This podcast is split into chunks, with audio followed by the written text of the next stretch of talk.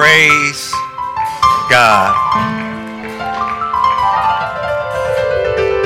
Even as we are celebrating Black History Month, and we look down over the years, and even as a people, we may not have had much, may not have had anything at all, really. But the man who has Christ Jesus as his treasure has all things as in one. May not have what you think you deserve to have. You may not have what you want to have. But if your heart's cry this morning is, all I have is Christ. The beloved, I, I dare say we have everything we need if we have Christ Jesus. If we have Christ Jesus, we have everything we need. Why don't you pray with me this morning? Gracious and eternal Father, we thank you for being the great I am. Father, because you are the great I am, you, you have provided and you are every single thing we need. Father, you are a friend. You are a father. You are one who is faithful. You are consistent. You are near. You are transcendent. You are matchless. You are mighty. You are the lover of our soul, the, the one that we set our affections upon. You are the one who gets us up, the one who is our refuge, the one who is our strong tower, the one who is our strength. You are our hope. You are our life. You are our all and all. For truly, oh God, when we have you as our Lord and Savior, we have every single thing that we need. And Father, it is for this reason we come by right now to pause, to honor you out of a sense of gratitude and deep affection, and to say thank you. Thank you, Father, for your grace and for your mercy, for your kindness, your steadfast love and faithfulness. Thank you, Lord, that indeed, as the scriptures testify, even when we are faithless, you are faithful. For even when we were dead in our trespasses and sin, you rescued and you redeemed those who are who have been broken, who are broken. And you reconcile us to yourself through the precious blood of Christ Jesus. Thank you for sending Christ. And even this morning, Father, thank you for your Holy Spirit. And I ask that you would pour out your Holy Spirit upon us anew. Father, I ask that you will work within our hearts and our lives to give us an in spite of praise in spite of our own issues, may we praise you. In, in, spite of our fatigue, may we praise you. In spite of our frustrations, may we praise you. In spite of our difficulties and the tragedies that are going around, uh, going on around us, may we praise you. In spite of the chaos and confusion going on in our homes and in our neighborhoods, may we still praise you. In spite of our own feelings and being in our feelings this morning, may we still praise you. In spite of the fact that things ain't go the way we wanted things to go this week, may we still praise you. In spite of the fact we don't have much left in the bank account and it's just the beginning of the month, may we still praise. Father, we might not have all of our health and strength, but Father, may we still praise you. Things aren't what we may want them to be. But Father, help us to still praise you in spite of, because you are worthy of our praise.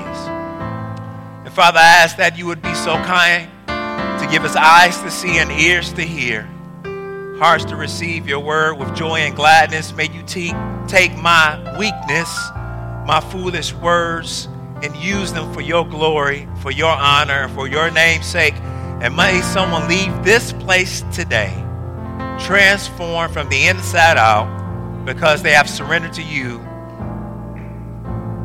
that you would be their Lord and Savior. Father, we indeed we ask that you will have your way in this place. Please speak to us for your servants are listening. In Jesus' name we do pray. And all of God's people said together, Amen. Amen. Indeed, this morning, if you would, uh, on your in your Bibles on your device, turn with me to 1 Peter the fourth chapter. 1 Peter the fourth chapter, and again, as you do, I would like to just say welcome to, to your family. It's good to see you once again. Thank you for your prayers as I was able to serve our family well in Michigan this past week, uh, this past weekend, and even this week as I had some meetings. It's always good to see you. Welcome to all of our guests this morning. And we are in the midst of a series on stewardship. And again, when we hear the word stewardship, our minds quickly turns to the subject of money, but uh, a biblical understanding of stewardship is, is much fuller, it's much richer than just money. Because when the Bible talks about stewardship, it talks about every single thing that God has given unto us, has entrusted to us, that we would be faithful in using. So things like our time. God wants us to be faithful stewards of our time. As a matter of fact, I've been trying to uh, to, to change my vocabulary. God uh, has called us to be faithful stewards of His time. So you're really not wasting your time, you're wasting His time. Uh, on last week, Brother McGee preached to us the stewardship of our testimonies. That which God has done and has brought us through. We, we have a story to tell. I, I can't tell your story. But God has given each one of us a story, and He has brought us through various situations and circumstances that we may testify to the goodness of God. Uh, we need to steward our testimony. This, on, on this morning, we will be looking at the stewardship of our talents, those spiritual gifts that God has given to us. And then on next week, we will close out this series looking at the stewardship of our treasure, all of the material possessions, everything that God has given unto us.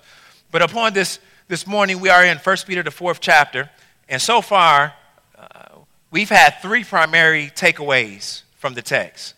Three takeaways. And the first takeaway is the fact that God owns everything, and you and I own nothing. God owns everything. And if we take that perspective, then we can fully have the perspective of a steward because everything that I have doesn't belong to me, it belongs to God. So that I mean that means I need to take good care of it and I need to be faithful in what I do with it. I can't just do whatever I want with God's stuff. You wouldn't expect me to come in your house and just do whatever I want in your house. But yet we come in God's house all the time and do whatever we want.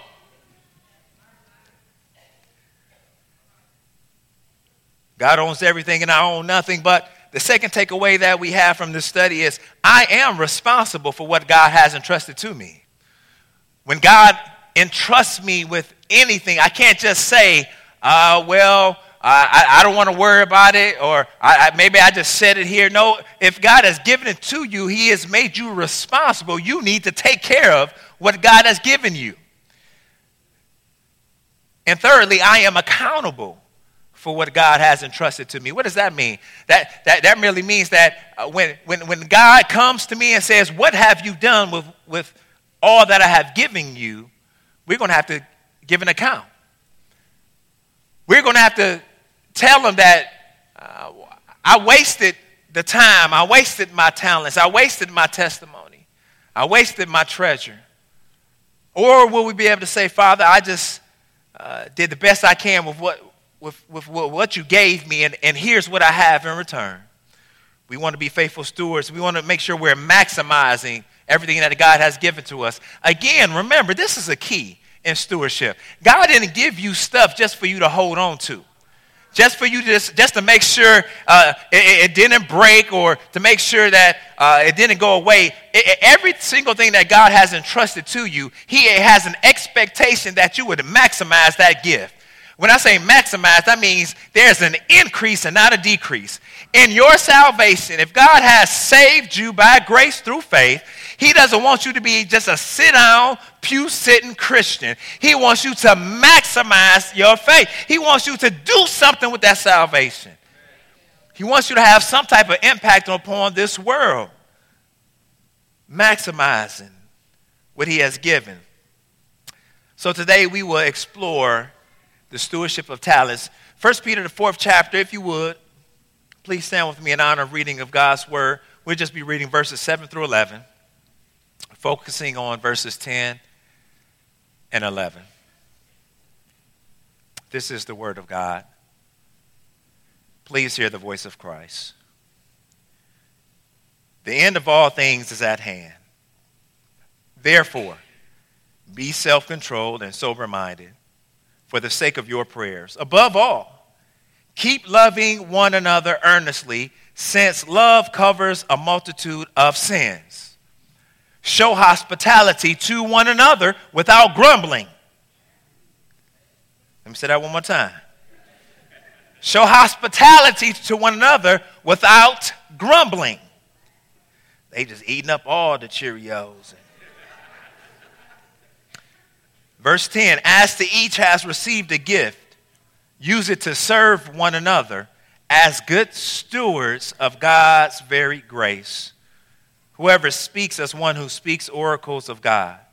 Whoever serves as one who serves by the strength that God supplies, in order that in everything God may be glorified through Jesus Christ. To him belong glory and dominion forever and ever.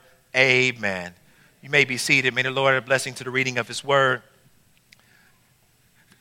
Just want to tag our subject for this morning Foundations for Faithful Stewardship of Talents.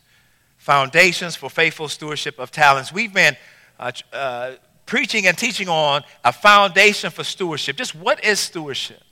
And today we're looking at the stewardship of talents. You know, when I was thinking about this subject, uh, I actually began to think about the progression uh, uh, in life in, uh, in this journey called parenthood. Uh, being a parent is, is, is a journey, and, and things change over time. I, I, I've noticed how things change. Uh, I notice how things change when you have one child from two if you have two children or more, things change between one and two. Or, or things change between that, that, that brand new baby and, and that baby who's a little older. The way, the way we treat our children may be a little different. When, when, they, when we have our first child, we're, we're so careful to sanitize everything. We want to make sure that if they drop their bottle, we want to run to the water fountain and wash it off. But when we have that second baby, that, that same pacifier falls on the ground and we just pick it up, we lick it with our mouths and put it back in their mouth. It's like, it's like we, we done been there, done that. Now and nothing's going to happen to this child. We, we just kind of keep on going. That first child, you, you took a million pictures and was on Facebook every day with that child. Child two, three, four coming and, and let that child grow up like, Mama, uh, Daddy, uh, ain't no pictures of me. It was like, yeah, by that time we just got tired. And it's like, you know, it, things kind of like change as you progress being a parent. And I remember when you first have children, you just think your child is the most beautiful child in the world and your child is the most special child in the world, and your child is the most gifted child in the world. You talking about, yeah, I took him to the doctor today, and he in the 97th percentile for head size. We want to brag about something. We just want to brag about something when it comes to our children because we want to say our children are gifted. But, beloved, every parent really knows that after a while, our babies really ain't gifted. They just like every other baby. Now, uh, now, granted, there are some very gifted individuals that the Lord has uniquely and specifically gifted, and, and they kind of stand out, and we see that they are gifted, intelligence or, or whatever, but pretty much most of us, our children are regular just like everyone else. See, but here's the thing this is not true of Christians, though when it comes to Christians, the children of God, whether we was his first child or his trillionth child, we're still treated with that same love, same care, and same attentiveness as if we were the first child. The children of God, we, we aren't like everyone else. We are special. The scriptures remind us that we are a peculiar people, a people who have been set apart for God and God alone. We are special. And beloved, for the purposes of this morning, I just want to remind you that each and every child of God has been gifted. You see, that's what you've been waiting for all this time. You've been waiting for somebody to tell you that you gifted. Go ahead. You can say, if you belong to Jesus, you can just kind of whisper under your breath to yourself, yeah, I'm gifted. Like, you can say, I knew I was, I just ain't know how. The only question for us today is for the child of God, what will you do with your gifts? Here in the text, the Apostle Peter, he instructs us as children of God, what, just what are we to do with our gifts? I want to focus in on just two verses for us this morning, verses 10 and 11. And he says, As each has received a gift, use it to serve one another. As good stewards of God's very grace, whoever speaks, as one who speaks oracles of God, whoever serves, as one who serves by the strength that God supplies, in order that in everything, in everything, God may be glorified through Jesus Christ. To him belong glory and dominion forever and ever. Amen. Beloved, looking at this text, we, we, we are to recognize that Christians have been gifted for one another that Jesus may be glorified above all others. Christians have been gifted for one another that Jesus may be glorified above all others. We're just going to look at that statement today and walk through it. But reading Dr. Tony Evans' book on kingdom stewardship, he gives this definition, this example. He says, The Bible declares that your greatest Christian stewardship is not seen in what you get from God, but in what God, through you, can give to others as you serve him in alignment with your gifts. If we had a shorthand of today's sermon, it's pretty much uh, run in your lane and stay in your lane. Run in your lane and stay in your lane. Because the gifts that God gives to his children are perfectly put together in order that we may carry out Jesus' command in Matthew, the 22nd chapter, of to love God and to love neighbor. He's gifted us with the ability to love Him and to love our neighbors. And, and who, who else are the closest neighbors besides uh, our fellow brothers and sisters in Christ? This new family, this, this new population called the church. These are our brothers and sisters. So this morning, I just want to take our big idea and work through it. Christians have been gifted for one another that Jesus may be glorified above all others. Let's take the first half of that. Christians have been gifted for one another. Notice what the text says in verse 10 at the very beginning as each has received a gift. The first thing that this text wants to teach us, and, and we hear uh, through the power of the Holy Spirit, is that God has given every Christian, every Christian, a gift to serve one another Every Christian has been given a spiritual gift. Remember when you was young and uh, playing games with the kids, or this may even be taking place now, and, and, and everyone's doing something, but you haven't been invited, or maybe you got picked last, and you have that, that feeling of just being left out. I don't know anybody who likes to be left out. I hate being left out. But in, in, in God's kingdom e- economy, no child is left out and no child is left behind when it comes to God's gifting. Some important truths to understand that, that arise from this text is to understand that we're not left out because everyone has been created by God and for God. Revelation 4 and 11 reminds us, Worthy are you, O Lord, to receive glory and honor and power, because by your hand all things were created, and by your will they exist and were created. Romans 11 36 reminds us, From, from him, through him, and to him are all things. But I love the text in Isaiah, the 43rd chapter, and verse 7. I quote this very often. As a matter of fact, I have this, I have this marked in my Bible with one of those little red stickies just to remind myself, what am I here for? And, and Isaiah 43 7 says, Everyone who is called by my name, whom I created for my glory, whom I formed and made. The prophet here reminds us that every single person has been created by God and for God. We have a purpose in this life. We're not just out here to do uh, any and everything we want to. You wake up in the morning and, well, what do I feel like doing today? We need to begin to wake up in the morning. If we're going to be faithful stewards, we need to begin waking up in the morning and not asking what I feel like doing, but God, what would you have me to do today? Because if I belong to you, I want to be faithful. I want to be a faithful over steward what you have given me. But not only are we created uh, by God, each of our lives has been planned and are permeated with purpose.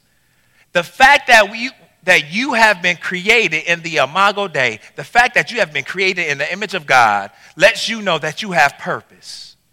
That God wants to use your life. So, so if, if, if, I, if I have been planned and I have a purpose, then then that means God wants me to do something. Understand, if, you, if you've been planned and you've been purposed, you've been equipped to do what God wants you to do. And whoever God calls, God equips. We see that God equipped Adam, didn't he? When God says, He says to Adam, I want you to have dominion over the, the fish of the air and the, uh, the, the fish of the sea and the birds of the air and the animals and, and all of creation. And He says, I want you to take dominion. What, what, what, how does He equip Adam? He gives him Eve because he had a purpose for him. God calls, Ad, uh, calls Noah because he is blameless. And how does he equip Noah in order to do what he needs to do? Noah has three sons, but then he sits down, he says, Noah, I want you to build this ship, but let me give you the blueprints. Wherever he calls, he equips.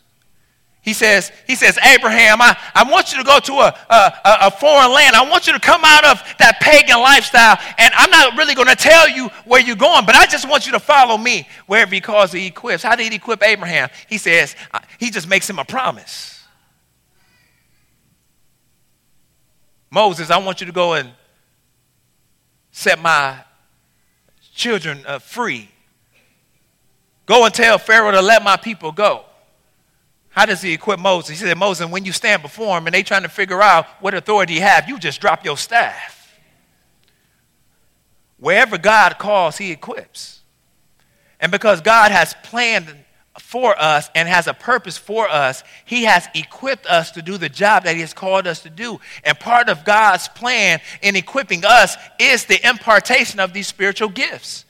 Here, this, this word, this gift, this in the Greek, it, it, really, it really means this, this special ability given by God. What are these spiritual gifts? Spiritual gifts are Holy Spirit empowered gifting and abilities for the purpose of equipping the church to carry out its mission. Spiritual gifts are given by the Holy Spirit they're, they're, they're Holy Spirit empowered gifts and abilities for the purpose of equipping the church to carry out its mission. God wants the church to be busy about making, marking, and maturing disciples for Christ. And the way that he, he takes care of that is he, he gives us special gifts to be used together in order for that purpose. These spiritual gifts, they're not only Holy Spirit empowered gifts and abilities, but the text reminds us that every single gift that God has given to us is a manifestation of His grace upon your life.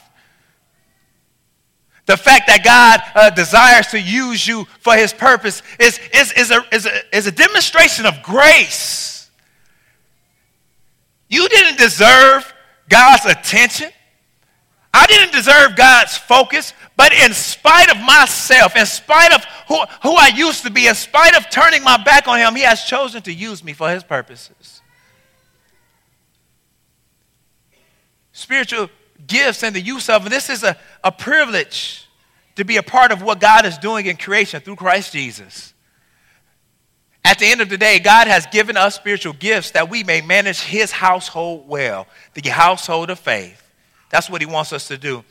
We read today in our call to worship and in our responsive reading uh, two of the primary texts that, that kind of lay out for us what spiritual gifts are. Turn with me to Romans, the 12th chapter. Romans, the 12th chapter. Let's start at verse 3. These aren't um, comprehensive lists of all the spiritual gifts, but these are some places where we see the majority, we see them really defined, and we, we, we see them really called out. Romans, the 12th chapter, beginning with verse 3, we see, what, see, the grace is right here at the beginning. For by the grace given to me, I say to everyone among you, not to think of himself more highly than he ought to think, but to think with sober judgment. Basically, he's saying, uh, don't think you all that because your ability to do what you do was given by God, so you need to be thankful for the God. It's really not you. Each according to the measure of faith that God has assigned. Who assigns this? God. For as in one body we have many members, and the members do not all have the same function, so we, though many, are one body in Christ and individually members one of another, having gifts that differ according to the grace given to us, let us use them. If prophecy, in, in proportion to our faith if service in our serving, the one who teaches in his teaching, the one who exhorts in his exhortation, the one who contributes in generosity, the one who leads with zeal, the one who does acts of mercy with cheerfulness. Skip down to verse 27.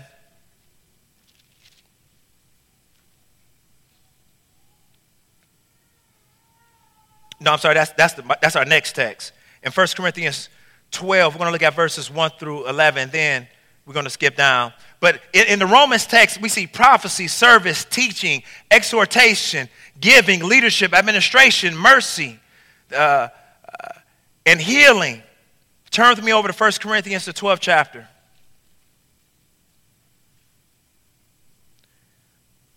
First Corinthians, the 12th chapter.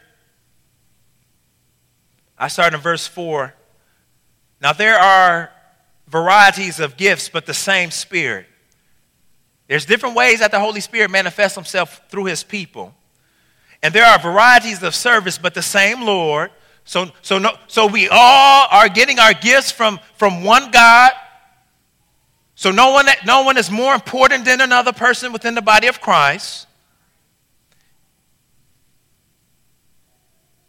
To each is given the manifestation of the Spirit for the common good.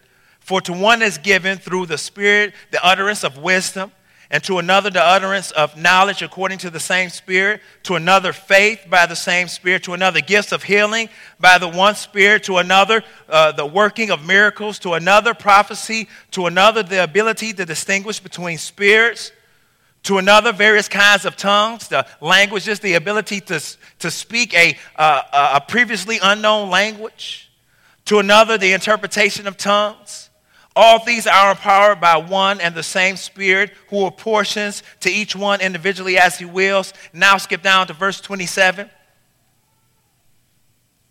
Now you are the body of Christ and individually members of it. And God has appointed in the church first apostles, second prophets, third teachers, then miracles, then gifts of healing, uh, helping, administrating, and various kinds of tongues. What uh, are, are all apostles? Are all prophets? Are all teachers? Do all work miracles? Do all possess gifts of healing? Do all speak with tongues? Do all interpret? But earnestly desire the highest gifts, and I will show you still more a more excellent way. And, and throughout Scripture, we see other spiritual gifts. In Ephesians 4, we see the gifts of uh, prophets, teachers, evangelists, shepherds, teachers. 1 Corinthians 7 7, we see the gifting of singleness. There, we, we see there's all kinds of special gifts and abilities that God gives to his people for the church. He is equipping us for where he has called us as the church. Beloved, you have what it takes to do the will of God. You have what it takes, if you are a follower of Christ, no matter how young or how old, to have an impact upon this local body of Christ. Every Christian has received a gift. Back in verse 7 of uh, the 12th chapter of uh, Corinthians, he says, To each is given the manifestation of the Spirit for the common good. You may have one gift, you may have many gifts. When you think back to Matthew 25 and the parable of the talents, there was one servant who had five, five talents. One servant had two talents and one servant had one talent. It's, it's not for us to determine what we're going to get, but it's for us to use what we have been entrusted with. Every Christian has received a spiritual gift, and understand every gift is God given. Just because you know how to pray well, don't mean you, you, you can't put that gift on somebody else. Just because uh, you can teach well doesn't mean everybody should be a teacher. Just because you usher well, or you greet well, or you cook well, or you, you are hospitable, or you give, just, just because you're made up like that doesn't mean everyone's like that. These are gifts given by God. So, on the flip side of that, if you are the person who does those well, stop thinking so highly of yourself. We, we should never be able to look down our noses at someone else and be like, mm. Look, they don't even know what they're talking about. They don't, even, they don't know what they're doing. Your gift is from God. So the, the only reason you know what you're doing is by God's grace. Had it not been for the Lord, where would we be? Every gift is God given, but notice every gift is God determined. So, so this is the other side of it. I don't get to, I don't get to run in whatever lane I, I, I, want to run in. I, I, don't get to wake up in the morning and all of a sudden say, I, I think I'm going to be a Sunday school teacher today. We don't want you doing that. You ain't, you ain't never cooked a meal for your family in your life. Like, you know what? I think, I think I'm a good fit for the culinary committee.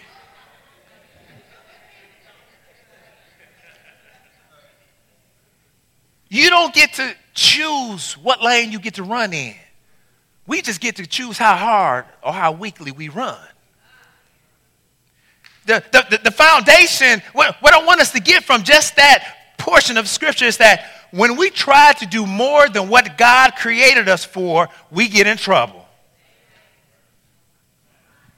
See, those are the situations where you can really say to a person, now you're doing too much. That, that's really not your gift. Now, you ain't got to say it in a mean way. You, you, you ain't got to walk up to him now, now, brother so and so, sister so and so. I know you tried to cook them greens last week, but uh, I don't think that's your spiritual gift. We don't want to out people like that. But, but when we begin to walk in and run in those lanes that we're not supposed to be in, we're actually hindering the work of God. This reminds us we need to be mindful. Eh, why am I doing what I do?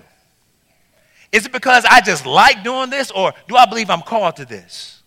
Has the Lord uniquely gifted me in this area? Or put it like this when you do what you do in church, are people genuinely blessed by it? Now, now I'm not saying, because uh, you know, you, okay, we, we in church, we're going to be 100. Church folk lie sometimes. And, and you'll do something in church, and they come up to you, and they give you that bless your heart moment. They're like, you, try, you really tried. And like, oh, you did so well. And they, I mean, they're in church. But so, no, you, you want to hear people say things like, you know what? I was having a real hard day and you did X, Y, and Z, and the Lord really used you to bless me. You know what? I was struggling with X, Y, and Z, and then you was, you was talking about this, and, and the, Lord, the Lord used that to really just change my direction. See, when, when your validation doesn't come from sinful man, but, but, but, but by the power of the Holy Spirit at work in people's lives, then you know you're walking in your calling. That people can actually say, God used you to do something in my life. See, that's one side of the coin. But the other side of the coin says when we try to do less than what God has created us for, we get in trouble. God has uniquely and specifically equipped each and every follower, each and every child of His to do a specific work that only you can do it. That only you can do. Only you can fulfill. And when you sit on those gifts, when you sit on that one gift, when, when you don't do what you, you know what the Lord has called you to do, you've been in church all your life, and you haven't done anything for anybody in the church. You just show up and you leave out. You are doing less than what God has called you to do. And now, the body of Christ, we aren't being blessed because you aren't living up to what you've been called to do. See, this is what this is. This is one reason why I'm so uh, uh, uh, why, why I press so hard on just church attendance and church membership. It's not the fact that we want you to come to church because we just need you in church because uh, we want you to hear us or we want you to, to, to get something from us or we want you to give your tithes. No, that's not why we want you in church. You should be in church because when you show up, you got that gift that can't nobody else give. And when you don't show up, that means that we're being left without.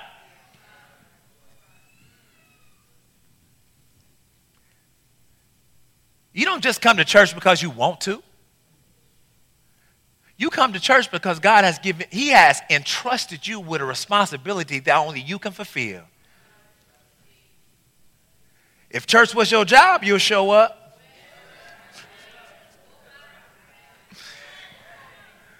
Don't you know that God has equipped you for something more eternal than just a temporal job? Don't you know that God has a job for you in glory that's going to go on for forever and forever and forever? Don't that uh, Humana and UPS ain't got nothing on glory where God is going to be using you. Amazon can't pay you enough they can't pay you the same riches that Jesus Christ has already lavished upon you. We need to walk out these callings and, and be who God has called us to be. Look here in verse 10 again, the second half of this verse. As each has received a gift, use it to serve one another as good stewards of God's very grace, who, whoever speaks as one who speaks oracles of God. Whoever serves, that's one who serves by the strength that God supplies. God has given every Christian a spiritual gift that you would serve the church. That's the whole purpose of these giftings, that we would serve the church. And in this text, just in these few passages, uh, uh, the Apostle Peter says three times one another. In the New Testament, over 50 times, it mentions one another. Who is this one another? One another, when, when, when the New Testament text uses the phrase one another, the biblical authors are talking about the church, the, the, the big C Catholic Church, all Christians throughout all time who belong to Jesus Christ, but also the, the, the, biblical authors are talking about the local body of Christ, the church. This, see, this is, this is another uh, uh, key uh, and, and, and reason for church membership. The, the one another says there, there are certain individuals who have been marked off, have been set apart from everybody else, and those become our one another. If you're not a member of a church, how do we know you're one another? How do we know that you, that you even want to be obedient to the Lord if you can't even submit yourself to us? So the, when it, whenever the text of Scripture in the New Testament says one another, they're talking about the church.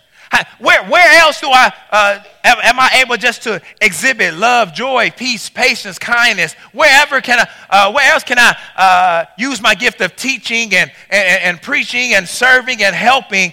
Oh, my bad, we, we use those gifts every day. We use them for our own glory on our jobs to get our own paychecks, don't we? Some of us, God has given the gift of administration.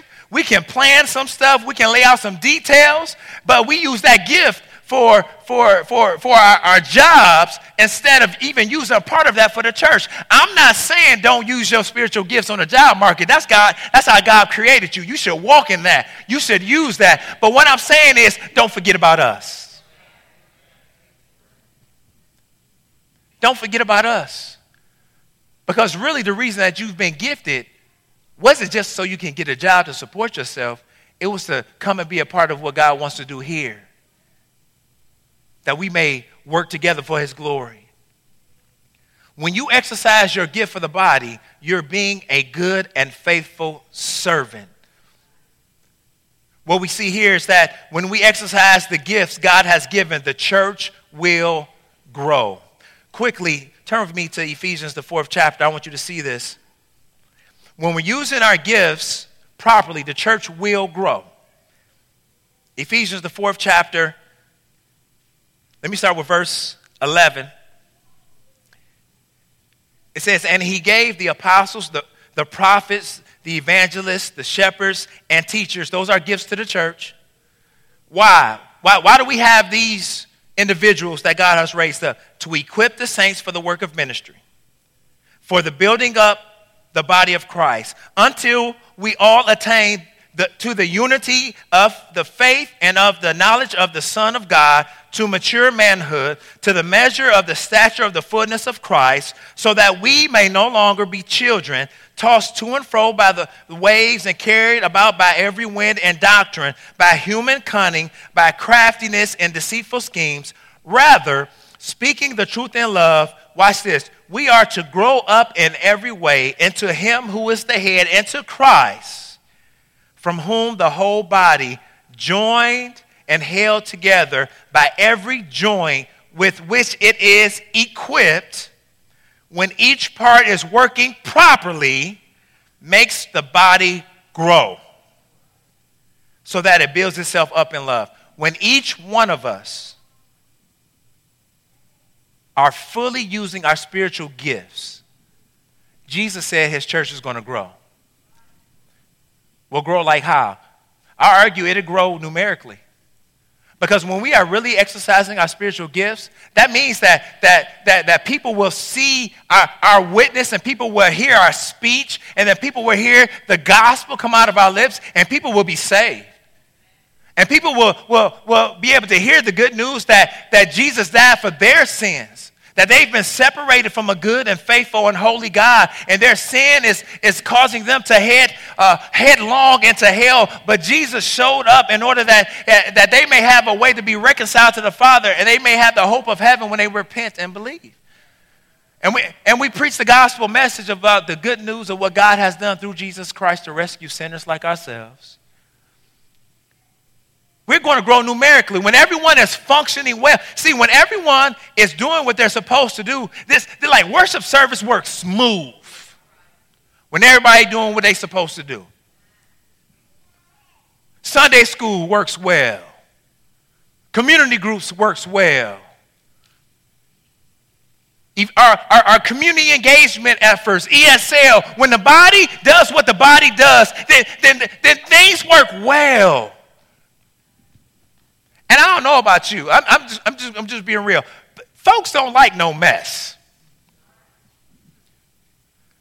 Like, y'all claim to worship a, excellent God, a wonderful God, and you, y'all can't even get things together yourselves? Our witness will say so much. We're all, not saying we don't now, but I'm saying that as we do, as we are faithful in exercising our spiritual gifts, we'll grow. People will come. People will hear the gospel. People will be changed or transformed. But not only will we grow numerically, but the most important thing, we'll grow spiritually. Because, because just like that saying, it takes a village to raise a child. Understand, your Christianity is not, is not, has not been called to live on an island by yourself. You cannot grow as a Christian if you are not around other Christians. You need someone else pouring into your life. You need someone else holding you accountable. You need someone else that, that's praying for you, that you're praying for. Because when that happens, we, our, our, our depth of, of understanding of who God is uh, begins to cause us to go wide in our impact and influence. When we're working and serving together, that means every single person who names the name of Christ has a role and has a part in deepening my Christianity and deepening my faith. The body will grow when we do what we're supposed to do.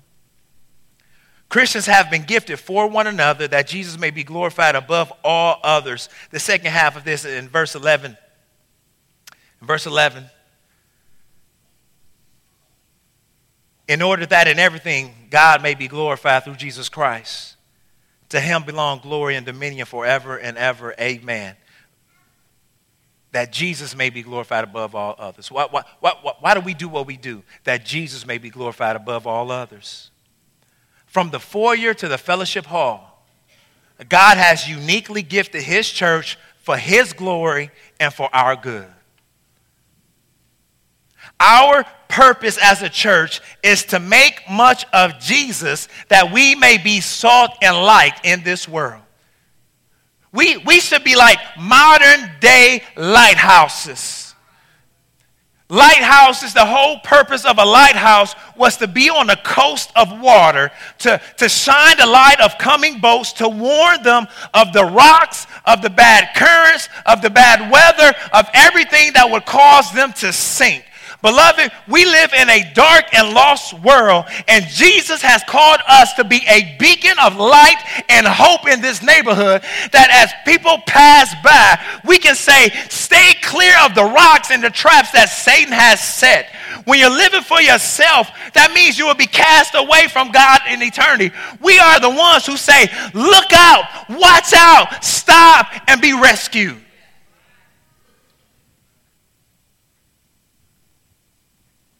We shine that light the brightest when we're merely reflecting the glory of Jesus Christ. He's not, call, he's not telling me to shine, he's just saying, reflect my glory. He's not telling you to, to, to light, the, light the, the wick and to make sure you're, he's just saying, let me, uh, let me reflect off of you. We need the glory of Christ to shine brightly in our homes. We need the glory of Christ.